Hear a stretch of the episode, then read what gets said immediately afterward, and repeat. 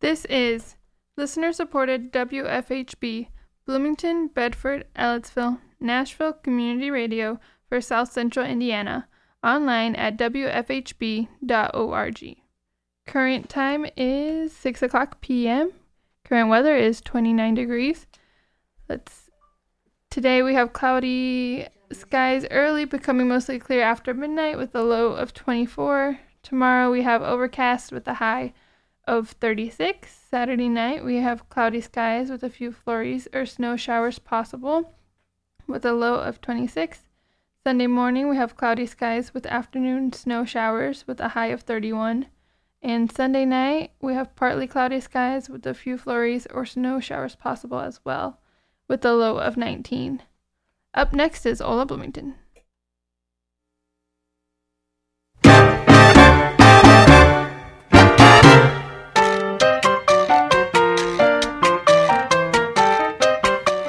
Bienvenidos a Hola Bloomington, un proyecto de la ciudad de Bloomington y la WFHB para proveer programación de noticias y entretenimiento para todos los hispanohablantes del sur de Indiana.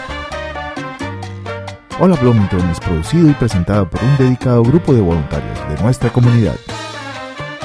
Welcome to Hola Bloomington, a project of the City of Bloomington and WFHB Community Radio to provide news and entertainment programming to the Spanish speaking members of southern Indiana. Hola Bloomington is brought to you by a dedicated group of community volunteers.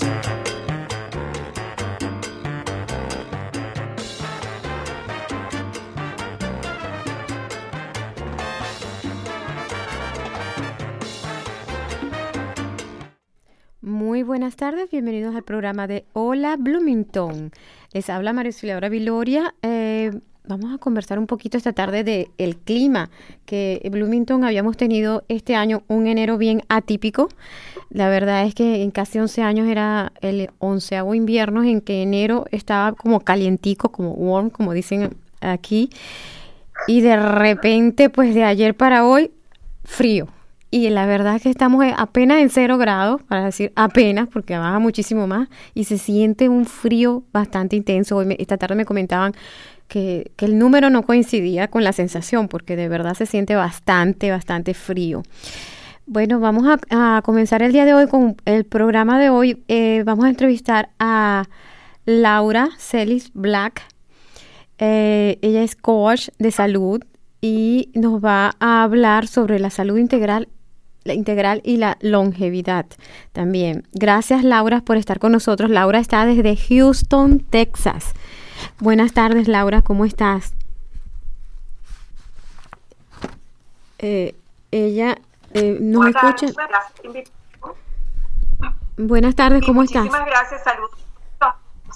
Saludos a todos los amigos de Bloomington, Indiana, desde aquí de Houston, que también estamos pasando un frío este, eh, fuerte y un, un, fin de semana que va a estar bastante frío. No tanto como ustedes, por supuesto, pero que tiene todas las plantas confundidas aquí porque tuvimos una semana muy caliente la semana pasada a 70 grados y resulta que esta semana estamos otra vez a 40, 30.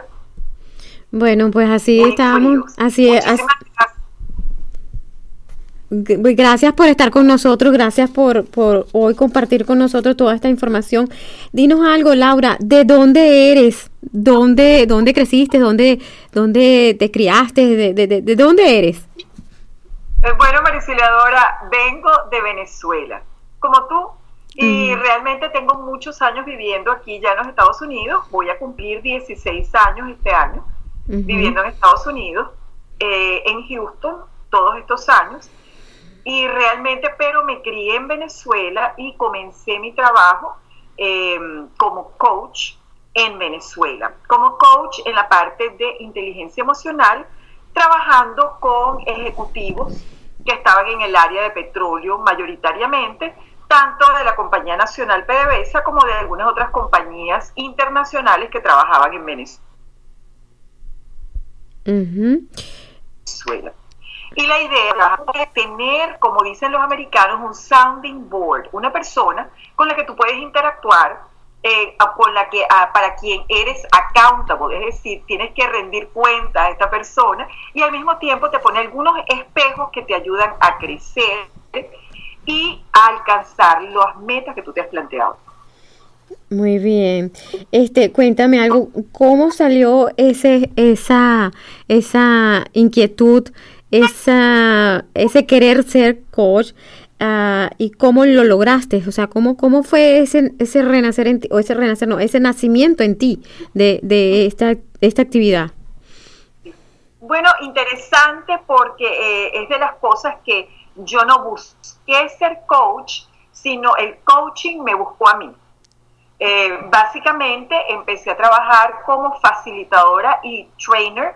Inicialmente facilitaba proyectos de impacto social para corporaciones que querían tener algún impacto en la comunidad y querían devolver parte de, eh, a la comunidad parte de sus ganancias. Entonces empecé, y pero como esto era algo tan completamente ajeno a la cultura, pues tuve que empezar a educar a las personas que participaban en los proyectos acerca de cómo se hacía este intercambio social entre corporaciones y comunidades. O sea que así fue que empecé un poquito tratando de entender, tratando de eh, crear puentes de comunicación y en la medida que fui avanzando y fui explorando la facilitación el entrenamiento en inteligencia emocional eh, hacia otras áreas, no solamente el área de eh, las um, fundaciones y organizaciones sin fines de lucro, sino también las corporaciones, me di cuenta que esa también era una necesidad de los gerentes y de aquellas personas que estaban buscando hacer cambios en su carrera, mejorar su carrera o adquirir eh, nuevas competencias. ¿Y en qué lugares de Venezuela o en qué ciudad específicamente lo hacías? ¿Lo hacías en varias partes? En varias partes. Trabajé en muchos lugares en Venezuela. Eh, Caracas, Maracaibo, Anaco, Puerto La Cruz, eh, bueno, todos los lugares exactamente más importantes de Venezuela. Exacto. Ahí en, en, todos esos lugares trabajé. Y mm, luego cuando en, ese momento, pues digamos, eh, el coaching era algo poco conocido, poco usual dentro del vocabulario. Yo tuve un mentor extraordinario que era coach eh, formado en la Universidad de Harvard, eh, Daniel Guiladí, que fue mi mentor, y él fue quien me entrenó y me educó como parte de su equipo y yo hacía el coaching también en el Instituto de Estudios Superiores en Administración y esa, donde era instructora en, en el Departamento de Liderazgo. Ok. ¿Cómo es esa transición cuando te vienes aquí a los Estados Unidos, cuando llegas a Houston? Inmediatamente haces conexión con eh, instituciones o personas para continuar con el coaching aquí en Estados Unidos? Eh, bueno, sí, lo que em, fue para mí bueno es que yo había conectado ya con varias organizaciones aquí en los Estados Unidos con quien me había entrenado mientras vivía en Venezuela. Eh, entre ellas, pues inclusive nosotros llevábamos a Venezuela la primera vez que se hizo un eh, taller de inteligencia emocional internacional, se hizo en Caracas, Venezuela, Universidad Metropolitana. Mm. yo tuve la oportunidad extraordinaria de em, organizarlo con las autoridades de ese entonces y eh, se hizo un taller abierto donde participaron aproximadamente unas mil personas entre este, gerentes y, dirigentes de eh, varias organizaciones sin fines de lucro y organizaciones comunitarias participaron en, exponerse a lo que significaba este nuevo concepto. Em, también trabajé mucho con profesores y educadores, con colegios públicos y privados y con em, organizaciones como la Escuela Cantorum de Caracas, eh, poniendo eh, programas para niños y jóvenes también junto con ellos. Entonces, esa experiencia, cuando me vine para aquí, para los Estados Unidos, pues era una experiencia ajena a lo que estaba sucediendo aquí. Eh, en, esa, en ese momento no había eh, certificaciones eh, universitarias, sino solamente estudios directos con las personas que habían escrito los libros, básicamente. Y em, entré a la Universidad de St. Thomas, aquí en Houston, y saqué una maestría en psicología. Y los tres áreas de experticia que, en los que me enfoqué fueron psicología em, de la mujer, inteligencia emocional y inteligencia multicultural. Esos fueron los tres áreas de, de trabajo. Y con eso ya empecé a explorar la parte de coaching multicultural eh, para precisamente aquellas personas que como yo y en diferentes empresas en el área, por supuesto, petrolera, que es mi área principal de experiencia de trabajo, pues en esa área hay mucha reubicación de gente alrededor del mundo. Y mucha gente, por supuesto, eh, reubicándose en Houston, que necesitaban adquirir, em, digamos, conocimientos sobre la cultura local para poder exitosos, ser exitosos en su trabajo y en sus vidas personales. O sea que así comencé el coaching intercultural en Estados Unidos. Y me certifiqué en Boston, en el instituto de, eh, ¿cómo se llama? Interchange Institute de Boston, que tiene una excelente eh, certificación para coaches eh, de multicultural. Qué bueno, qué bueno. Qué bueno, o sea, ya tienes una formación y una formación. Allá, con la experiencia más lo que has hecho aquí, o sea, que allá tienes un buen camino andado. Sí, señor.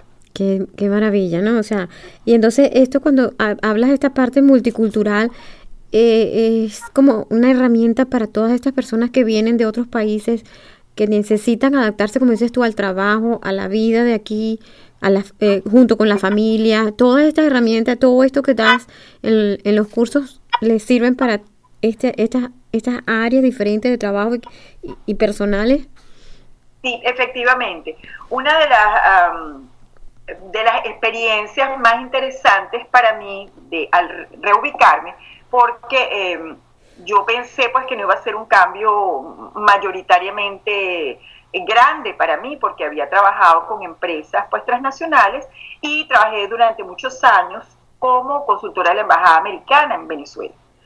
Entonces yo pensé que ya sabía todo lo que había que saber sobre la cultura americana y me di cuenta de que como todas las personas que se reubican en otro país, sufrí algo que se llama choque cultural, shock cultural.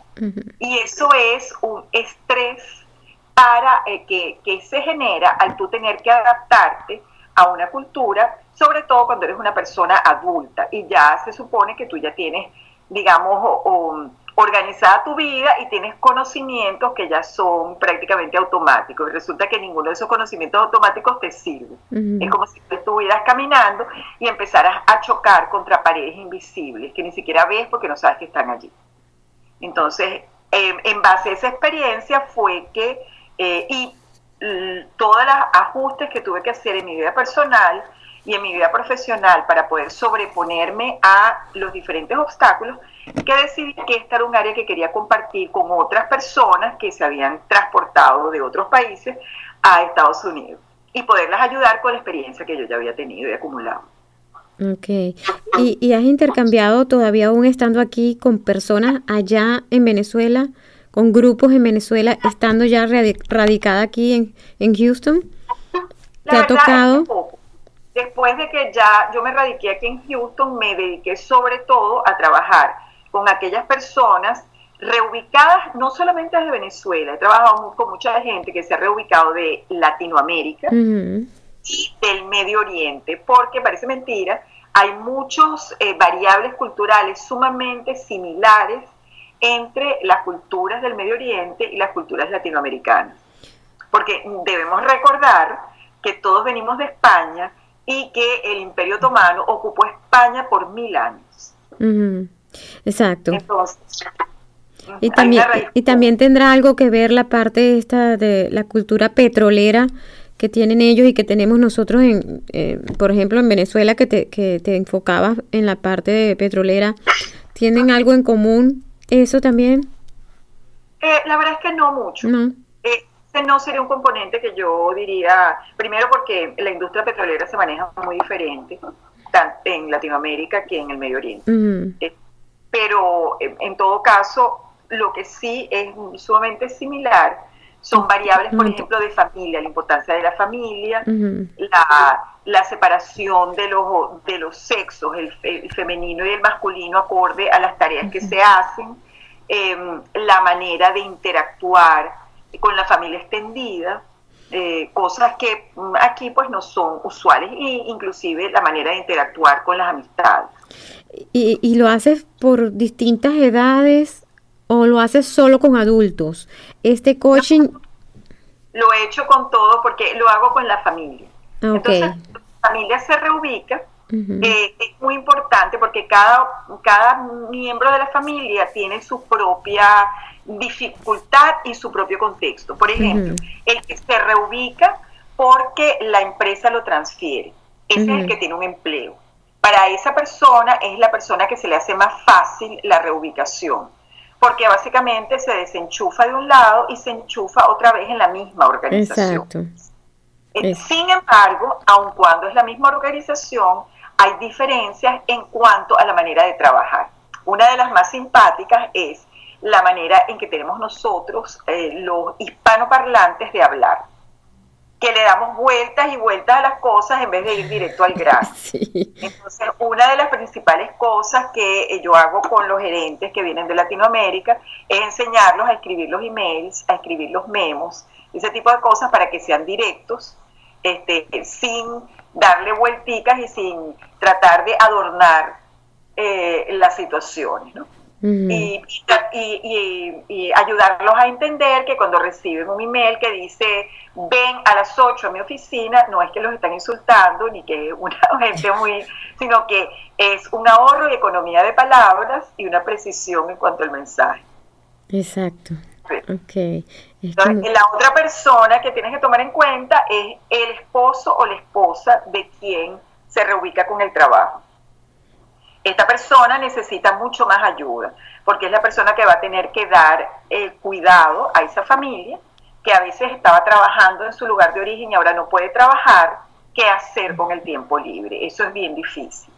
Y después a los niños, porque dependiendo de las edades, y yo trabajo con niños a partir de los 7 años en adelante, eh, los niños muy pequeños, entre 7 y 12 años, necesitan también sentirse empowered, que ellos también tienen, porque ellos lo que hicieron fue que los llevaron, los arrastraron y ellos no tuvieron ni arte ni parte en la decisión.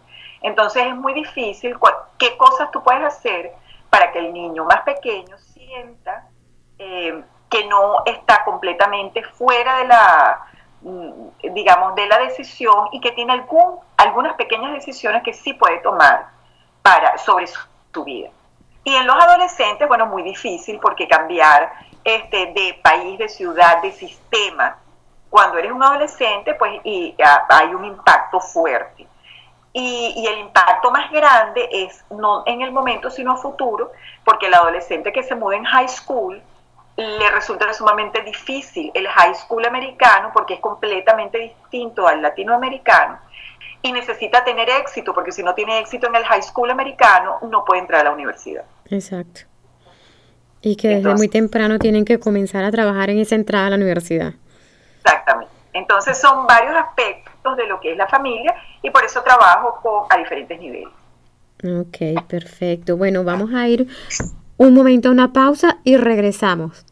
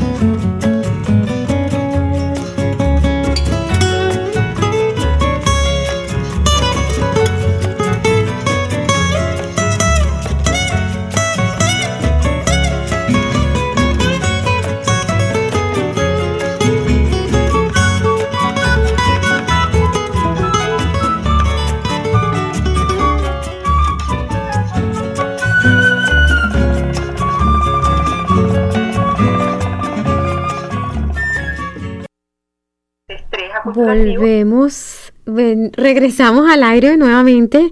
Eh, Laura, estábamos hablando de las distintas edades eh, que hemos, mm, que, que, que, evalúas tú, con, que trabajas tú. ¿Aló? ¿Aló? ¿Aló? Laura, ¿estás allí? Ajá. Estoy acá. Ah, ok. Sí, ahora sí. Ajá. Entonces volvemos nuevamente. Eh, eh, vamos a entrar un poco más en lo que estabas hablando. Ya nos, hablaste mm, de diferentes edades y que trabajas con la familia, la persona que va al empleo, que más difícil es con los que se quedan en casa, los que están llegando, que eh, viene la adaptación de ellos también. Este, ¿cuáles serían esas razones principales que la gente toma como para buscar el coaching? O sea, yo necesito a alguien que me, que me apoye, que me asesore, que me ubique. ¿Cuáles son esas razones principales? Bueno, te voy a decir, hay dos eh, maneras de llegar al coaching. Una es la compañía, ya las compañías más grandes saben que esto es un problema que se va a presentar a corto, mediano o largo plazo.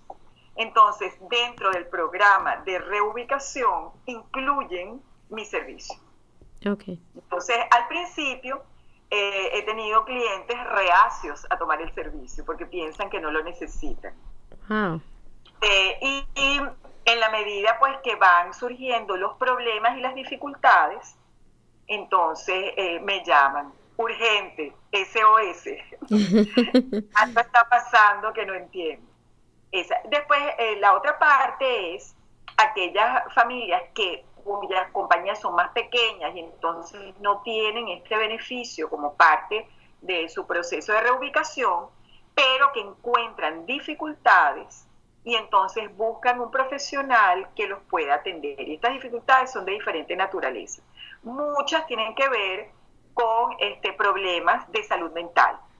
La mm. gente se deprime, la gente le da ansiedad, se reflejan también en, problemas físicos y uno, el más evidente, es una subida enorme de peso, con consecuencias directas para la salud del individuo. Porque eh, aumentar peso no es solamente me veo más bonita o más feo o más gordito o menos gordito, sino me sube la tensión, me da diabetes, este, me aumenta una cantidad de, eh, efectos secundarios y de valores este, de salud que eh, completamente se descontrolan.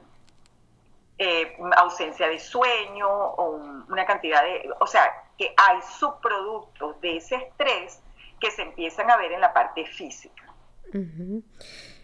Entonces, por eso estudié la maestría sobre consejería. Exacto. Bueno, para los que se estén reincorporando, eh, incorporando ahorita al programa, estamos hablando con Laura Celis Black desde Houston, Texas. Eh, Laura trabaja con el coaching. Estamos hablando, uh, ella nos está explicando eh, con quién trabaja, cómo trabaja. Vamos a hablar ahorita, Laura, qué es el modelo, el modelo Maslow y cómo lo traduces al modelo, a esta parte de salud integral. Bueno, tú sabes, la pirámide de Maslow, la que estudiamos todos en la universidad, tiene cuatro eh, etapas, digamos. Yo lo que hice fue que la trasladé a lo que es el ser humano integral.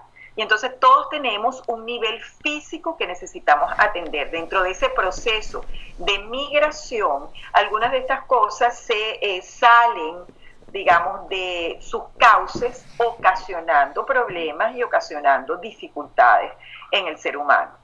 Este nivel físico tiene que ver con lo que como, cómo duermo, tú sabes, cómo me cuido yo a mí mismo, la cantidad de ejercicio que hago. Eh, después está un nivel emocional, que es cómo me siento. Resulta que cuando yo vivía en Venezuela, en Colombia, en Argentina, yo eh, tenía todo bajo control. Y ahora voy al supermercado y ni siquiera sé qué comprar, porque hay tantos cereales, hay tantas marcas que desconozco que ni siquiera sé qué puedo comprar que me va a gustar o que no me va a gustar.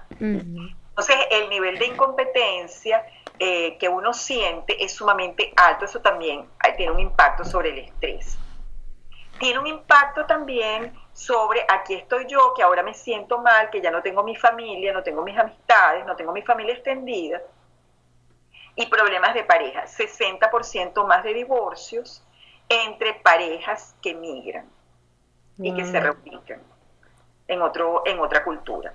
¿Por qué? Porque, bueno, si estamos solamente tú y yo, bueno, tú o él o ella es el culpable de todas mis desgracias porque no hay más nadie que le pueda echar la culpa. Entonces, la situación se vuelve sumamente difícil para las parejas. Muchas veces esa es la razón por la cual vienen a hacer el coaching, porque tienen problemas de pareja. Y entonces esos problemas de pareja eh, están ocasionados por una cosa que se llama el estrés aculturativo, que además está definido en, eh, tú sabes que la Asociación eh, Americana de Psicólogos saca un libro, el último libro fue publicado hace como dos años, tres años, donde están todas las enfermedades mentales, por decir, llamarlas de alguna manera. Yo a mí no me gusta llamarlas enfermedades mentales, sino todas las condiciones de mm. desbalance que pueden haber desde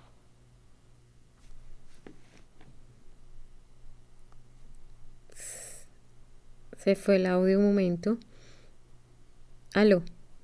Laura. Aló. Ajá. ¿Aló? Ah, aquí estamos, sí. ¿Sí me escucha? Sí.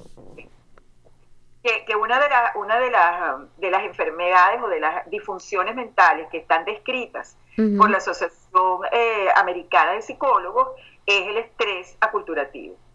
Mm. Impacta pues y que puede producir enfermedades tales como la depresión.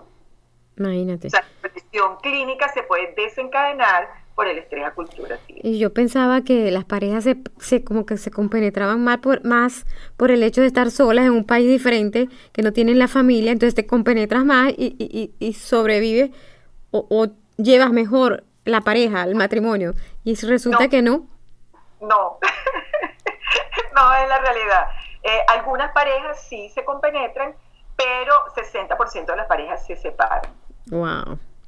Es bastante, es un número grande es un número muy grande. Dentro de ese, dentro de ese universo en particular de parejas, se mueven de un lugar a otro. Eh, esto impacta, por supuesto, también a los niños. Hay muchísimos más problemas y dificultades este, en los niños creciendo de, de, cosas en niños que, que se mudan, sobre todo con frecuencia, o que se mudan en edades eh, difíciles. ¿no? Quizás la adolescencia en los muchachos marca más esa, ese trauma, esa, ese, ese desbalance. Sí, la adolescencia es un momento bien difícil para la mudanza. Este, yo me mudé con una hija adolescente, se puede hablar con conocimiento de causa, mm. eh, porque se genera dentro de la familia un cisma cultural. Tu hijo es un hijo americano y tú eres un papá colombiano, peruano, brasileño, argentino, español, venezolano, de cualquier otro lugar. Entonces tu expectativa de la adolescencia de ese niño es que sea similar a la tuya, porque es la única que conoces. Y resulta que es tan diferente que a veces eh, genera mm, fricciones fuertes dentro de la familia. Y, y esta, esta parte, bueno, quizás no tanto porque los muchachos el idioma como que lo absorben más rápido, ¿no? pero esa parte del cambio de, idioma también afecta. Eh, también afecta. Hay varios estudios eh, realizados en, en, esa área, pues en el área de, del impacto multicultural y de, ese, de esa comunicación intercultural. Hay un estudio que dice que aquellas personas que tenemos algo de acento son menos creíbles, tenemos menos credibilidad, no importa la experiencia, y es un estudio que se ha hecho aquí en los Estados Unidos. El americano promedio, cuando escucha un acento, inmediatamente descalifica lo que esa persona hace, dice o sabe.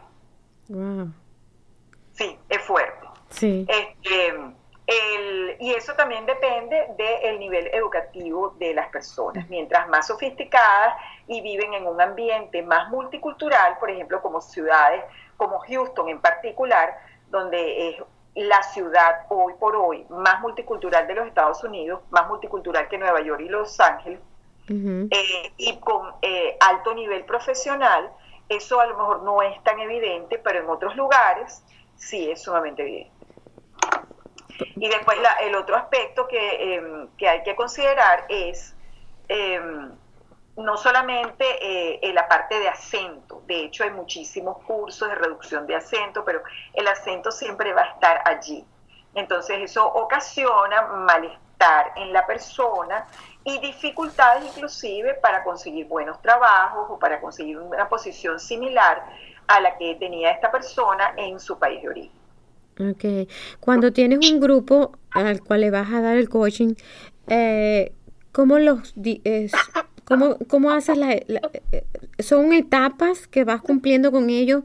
¿Cuánto tiempo hacen ellos en, el curso o no sé cómo lo llamas en realidad? ¿Cómo es esa distribución de tiempo? Eh, digamos, hay diferentes modalidades, vamos a llamarlo de esta manera. Eh, tú puedes hacer, ¿cómo se llama? Coaching de grupo yo, por ejemplo, he trabajado con eh, grupos que vienen de jóvenes, eh, por ejemplo, que vienen del Medio Oriente para entrenarse en compañías petroleras locales.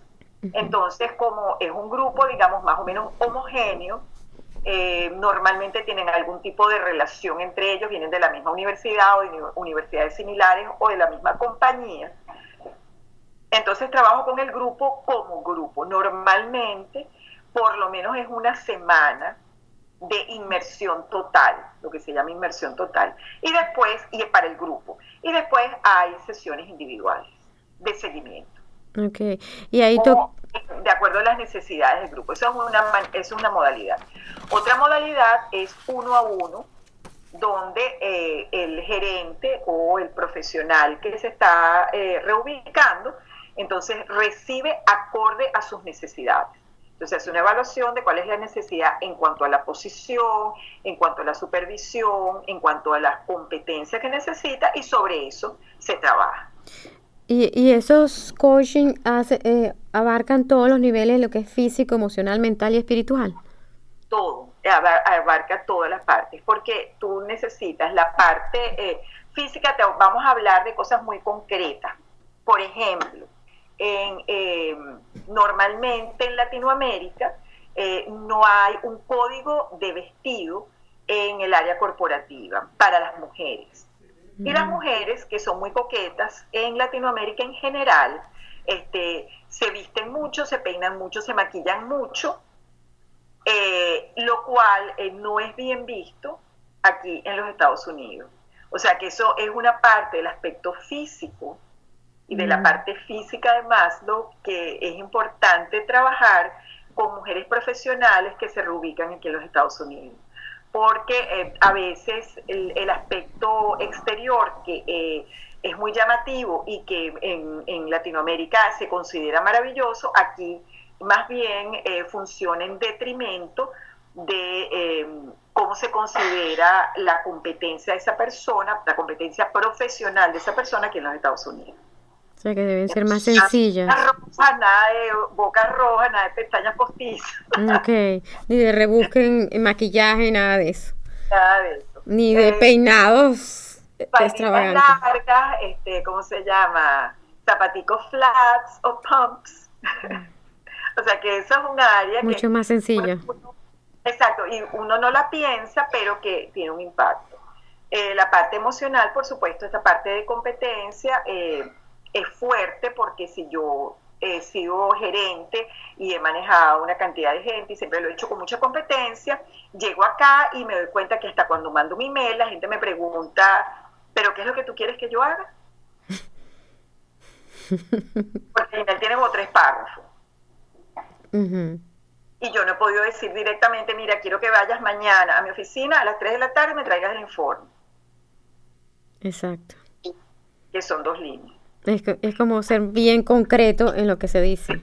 Aprender a, hacer, a eso, porque la verdad es que como que rodeamos, rodeamos, rodeamos y a la hora de la pequeñita como que no hemos dicho nada de lo que en realidad se quiere.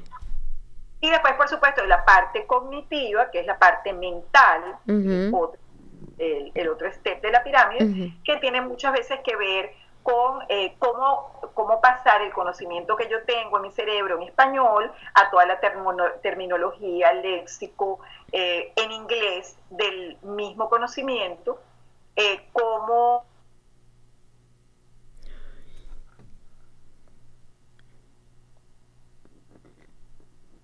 Se fue. Laura, ¿estás allí? Aló. Aló.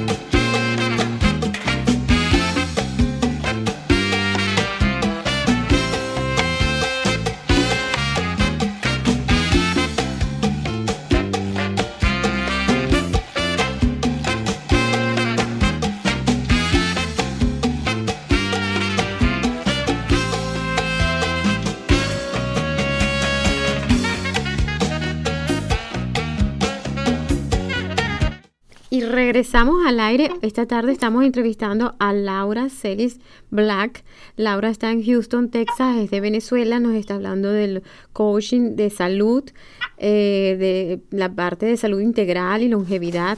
Laura, estábamos hablando antes de irnos al break uh, de, esa parte mental, espiritual, que, que afectan la salud, que se tratan en los coaching. ¿Me puedes complementar un poco más sobre esto? En la parte mental yo diría que una de las cosas de tener en consideración es precisamente lo que hablamos anteriormente, la diferencia en el lenguaje. Entonces hay que aprender, hay que tener un apresto cognitivo para poder eh, aprender el vocabulario de, aquel, de aquella profesión en la que nosotros nos estamos desempeñando y eso toma pues un tiempo. Es un poquito frustrante porque eh, las personas a veces no consiguen las palabras apropiadas para transmitir el contenido. Y eso puede ser frustrante. Y la parte espiritual tiene que ver con el propósito. ¿Cuál es el propósito que tengo? Entonces, a veces el propósito que yo tenía en mi país de origen, hay que ajustarlo para que sea acorde a mi nueva realidad. Y eso también toma un tiempo. El coach es una parte integral de ayudar a su cliente a poder encontrar cuál es ese nuevo propósito. No es que el coach se lo da, sino lo acompaña el cliente mientras el cliente está encontrando ese propósito que necesita para redirigir su vida. Ok, esa parte de cómo convertir a ese consumidor en ese, a ese eh, eh, que es un paciente pasivo, comienza como siendo muy pasivo a un cliente proactivo, dinámico, enérgico y que ya como que le ha, esos conocimientos los ha adquirido, los ha, ¿cómo haces ese, cómo se hace, cómo se da ese, ese proceso? Bueno, normalmente el proceso, por lo menos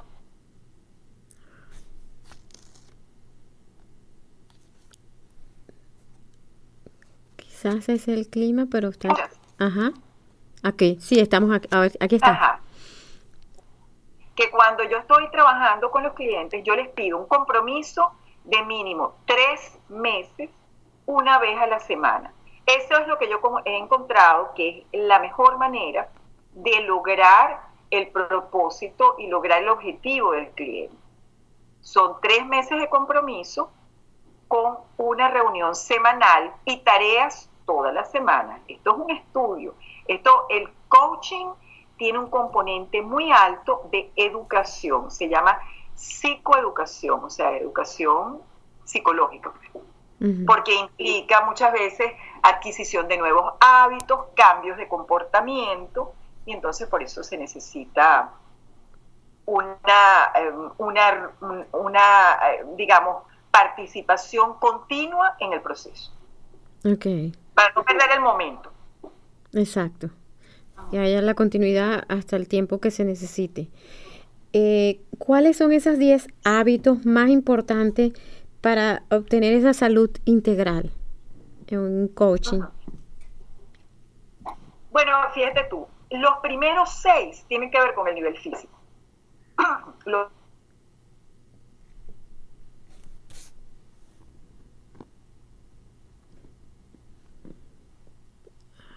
Se volvió a ir. Y el problema es aquí, porque ella nos ve y nos escucha siempre. Ajá, aquí estoy. Sí. Que es el, primer hábito, yo diría, sería reducir el consumo de azúcares, harinas y carbohidratos procesados. ¿Y esto parece por qué?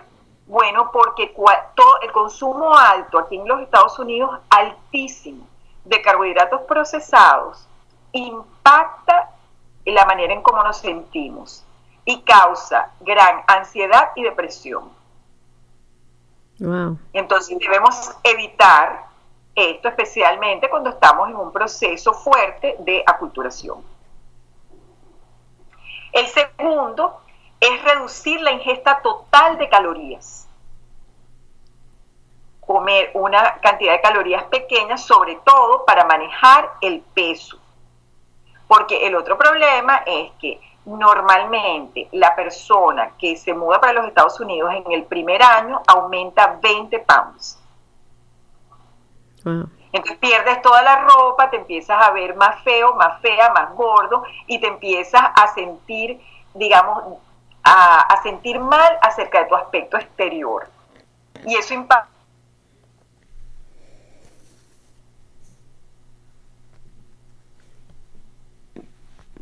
sobre mismo. Entonces, eh, reducir la ingesta total de calorías y comer con más frecuencia. Es, eso que dicen, sí, es eso que dicen de comer pocas cantidades pero más frecuente. Exactamente. La, lo ideal es comer unas seis veces al día y las comidas de alrededor de unas 100, 150 calorías. Mm, que es, es mm, bastante menor. Exactamente. O sea, tú deberías de comer unas, si quieres mantener tu peso, entre, eh, dependiendo de tu estatura, por supuesto, eso hay que hacer una evaluación, pero unas 1000, 1200 calorías. Yo para poder bajar de peso tengo que eh, ingerir unas 850, 900 calorías. Ok. Okay. Eh, y no más, no más, si eres una mujer, si quieres bajar de peso, no más de 90 gramos de carbohidratos, de azúcar. Wow. Entonces, tienes que tener una ingesta, tienes que ser muy cuidadoso en tu ingesta. La, eh, ¿cómo se llama? La tercera es disminuir el consumo de grasas tóxicas y ácidos grasos. Todas las cosas que tienen omega 6.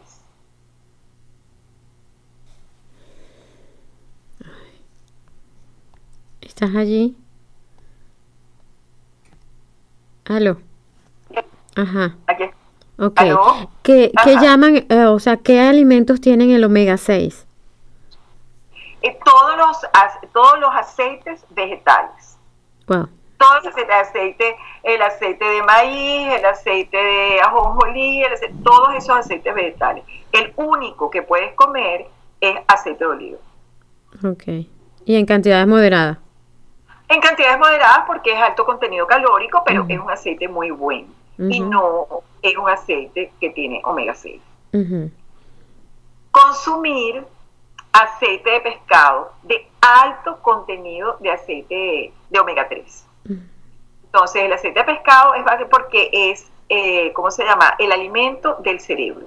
Exacto. El cerebro no existe en ninguna otra comida y nuestro cuerpo no lo produce. Entonces necesitamos tomar aceite de pescado. Lamentablemente, la mayoría del aceite de pescado que se vende comercialmente es como si no tomaras nada, porque la concentración es sumamente baja. Entonces, cuando con los clientes que trabajan conmigo, pues es una concentración farmacéutica y no es de libre expendio. Y eso te iba a decir, e, esa, esas que dicen cápsulas naturales de omega 3, es muy bajo la concentración de omega 3. Mm. La concentración de omega 3 tiene que estar alrededor de las 2.500 unidades wow. y, eh, para que sea efectiva. Y la mayoría de los aceites comerciales, lo que tienen mucho, tienen 800. Wow, es muy poquito. Es muy poco. Ujú. Es muy Sí. Y, ajá, dime. hidratarse por lo menos con 8 vasos de agua al día. Especialmente en el invierno porque eh, tanto la calefacción como el aire frío deshidratan. Cuando tú te deshidratas, el cerebro, donde más se pierde agua es en el cerebro y eso deprime. Por eso la depresión de invernal. Es Mm, parte de los componentes de la depresión invernal. Y el 6, que es el último de esa parte física, es incorporar actividad física, no necesariamente ejercicio, sobre todo si la persona tiene alto sobrepeso. Eso que nosotros vemos en televisión, de estos gordos inmensos, eh, moviendo cauchos y corriendo en una caminadora, eso es lo más contraproducente que puede haber. ¿Qué pueden hacer ellos cuando tienen mucho sobrepeso? Tienen que hacer todo esto que te estoy diciendo. Mm, tienen que reducir ok. su ingesta de calorías tienen que hacer- y tienen que hacer ejercicio, básicamente caminar. Mover tu propio peso es un ejercicio. Si tú pesas 200 pounds y tienes 100 pounds de sobrepeso, imagínate tú lo que significa mover 100 pounds en un gimnasio. Pero ya las estás moviendo, pues te estás moviendo a ti mismo. Por eso todos estos, estos pasos es, es preferible a, a esto que dicen que, que el porqué de la dieta no funcionan, es preferible hacer todo esto y no hacer precisamente una dieta, que tienes que quitarte una cantidad de cosas o, o vivirte de muchas otras, quién sabe qué, para poder Hay adelgazar. cosas que te tienes que prohibir. Lamentablemente. Yo sí creo en las dietas. Yo sí creo que hay que adecuar la dieta a la persona. Yo sí creo que hay que evaluar a la persona. Y a veces hay que ayudarla, sobre todo con el, el darle el primer empujón. Entonces yo sí trabajo con, este, ¿cómo se llama? Reemplazos médicos eh, para aquellas personas que quieren tener resultados rápidos, pero saludables. Entonces sí trabajo con reemplazos médicos de comida y este, los tenemos que manejar juntos. Funciona mucho esto del coaching en esta época de enero cuando la gente viene de diciembre y dice, no, es que yo tengo que salir de todo esto que yo me gané el año pasado más en diciembre. Tengo que salir de todo esto. Funciona mucho. Funciona, ahorita la gente está empezando.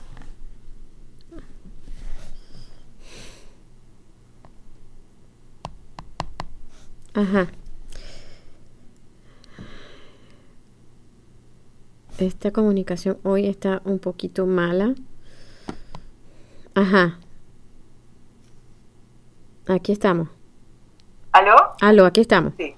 Que Sí. El, prim- el primer trimestre del año es en general eh, uno de los trimestres donde más gente decide eh, tomar acción sobre su salud.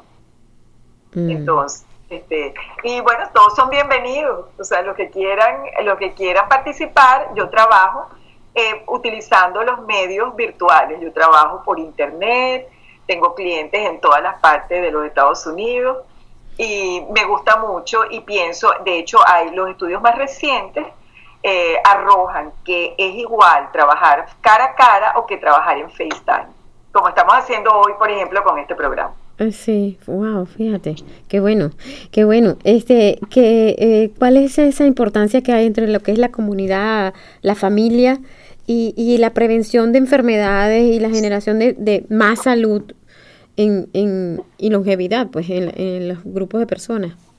Exacto. Bueno, eh, eh, venimos al hábito 7, que el hábito 7 tiene que ver con la parte emocional. Aquellas personas que manejan su inteligencia emocional son personas más saludables y más longevas. Entonces, parte de lo que yo hago en el coaching es desarrollar las competencias de inteligencia emocional de las personas con las que estoy trabajando. Eso los ayuda a una adaptación cultural más ah, rápida, ayuda a las parejas a tener un mejor matrimonio y ser más felices, ayuda a los papás a desarrollar la inteligencia emocional de sus hijos, es algo realmente importante. Eh, hay varios, varias evaluaciones que se pueden aplicar a los individuos y a las familias para que entiendan cuáles son las competencias emocionales y cómo ayudarse unos a otros a desarrollarlas. Oh, qué bueno, qué bueno. ¿Cómo, cómo, cómo se dan cuenta las personas o cómo tienen, eh, obtienen esos tips que dicen, que te dicen, wow, yo creo que yo necesito mejor que me orienten, que me ayuden, el coaching que me, que me guíe, que me canalice todo esto que me está pasando. O con todo esto que quizás pueden decir la pareja que nos está pasando como pareja y como familia. Eh, bueno, eh, yo pienso que es una labor educativa en nuestra comunidad hispana. La comunidad americana angloparlante es una comunidad muy consciente de la necesidad de buscar ayuda profesional cuando hace falta. Lamentablemente, dentro de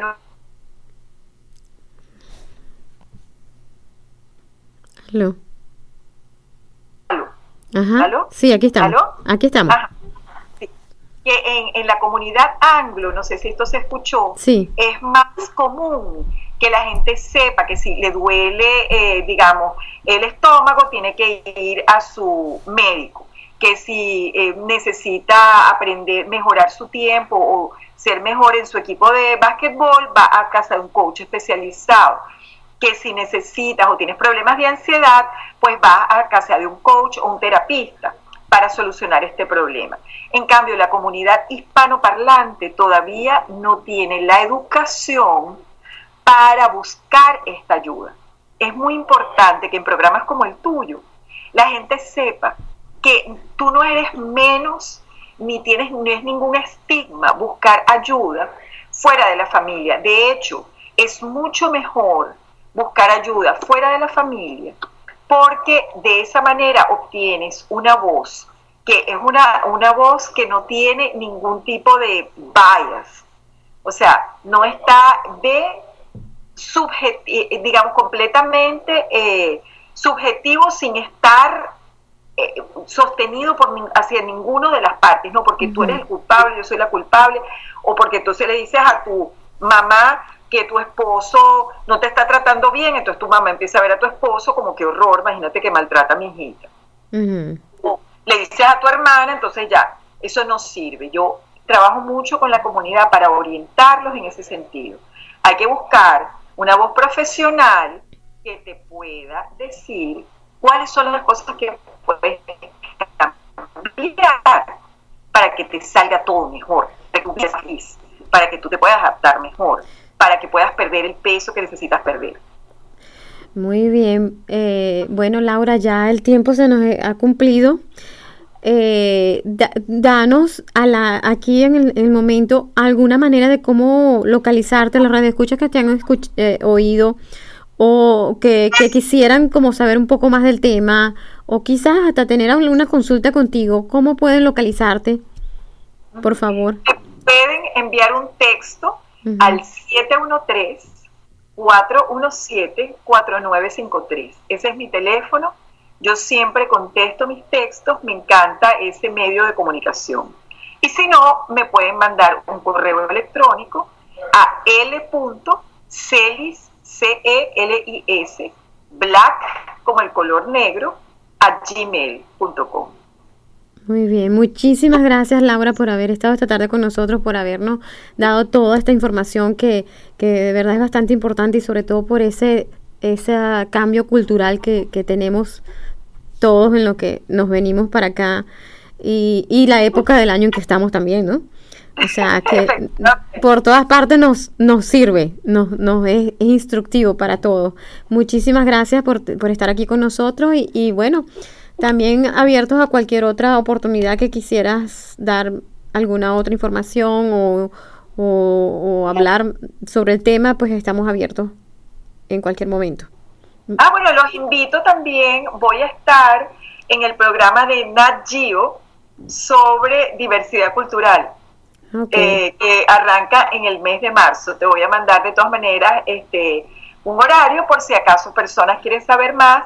Estuve trabajando, hay un, un coaching, un group coaching que yo le hago a personas que están recién ubicadas aquí en Houston y aquellas cosas que más les sirvieron eh, para su éxito en la reubicación.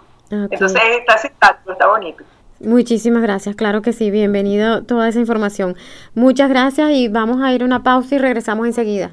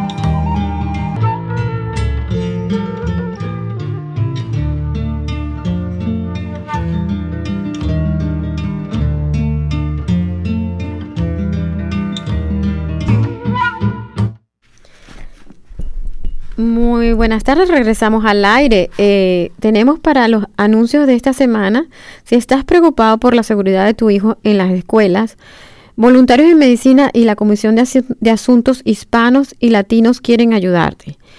Ah, tendremos una reunión con la superintendente escolar de la ciudad de Bloomington en la Clínica de Voluntarios en Medicina el día 6 de febrero a las 5 y 30 de la tarde queda en la eh, segunda al lado del hospital de Bloomington. Eh, por otra parte, eh, por favor, trae tus, todos tus temores, dudas y preguntas a una reunión. La superintendente quiere escuchar tus consejos. Si tienes preguntas o quieres más información, puedes llamar al teléfono 812-333-4001, extensión 123 para, hablar con OCIEL. La organización United Way se une con varias otras organizaciones comunitarias para ayudar a los residentes locales a retener más de sus ingresos.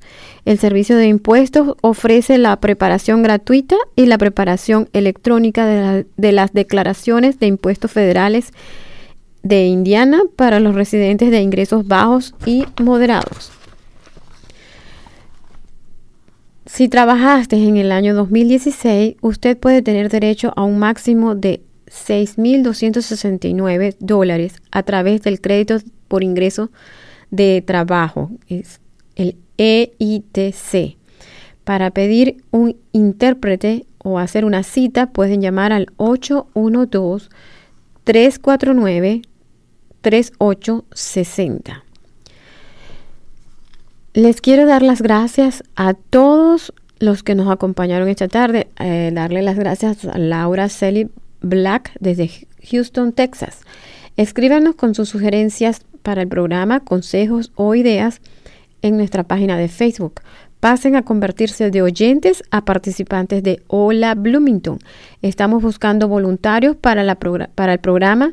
Si te interesa ser locutor, técnico o simplemente invitado de un programa, pueden llamar al 812-349-3860.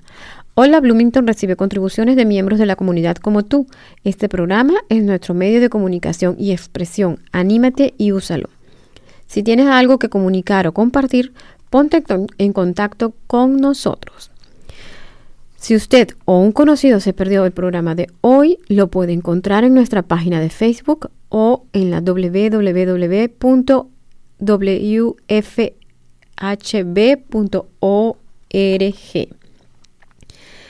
Desde cabina se despide María Austi Viloria. Hola Bloomington es producido por Exener Esler y un dedicado grupo de voluntarios en colaboración con la productora ejecutivo Joel Crawford. Operador del tablero para el programa de hoy fue Exener Esler. No se olviden de seguirnos en la página de Facebook y en el Twitter arroba WFHB Noticias. Ahora por, por favor quédense con nosotros con la hora latina, con música para bailar y disfrutar y el DJ Oscar Arreaza.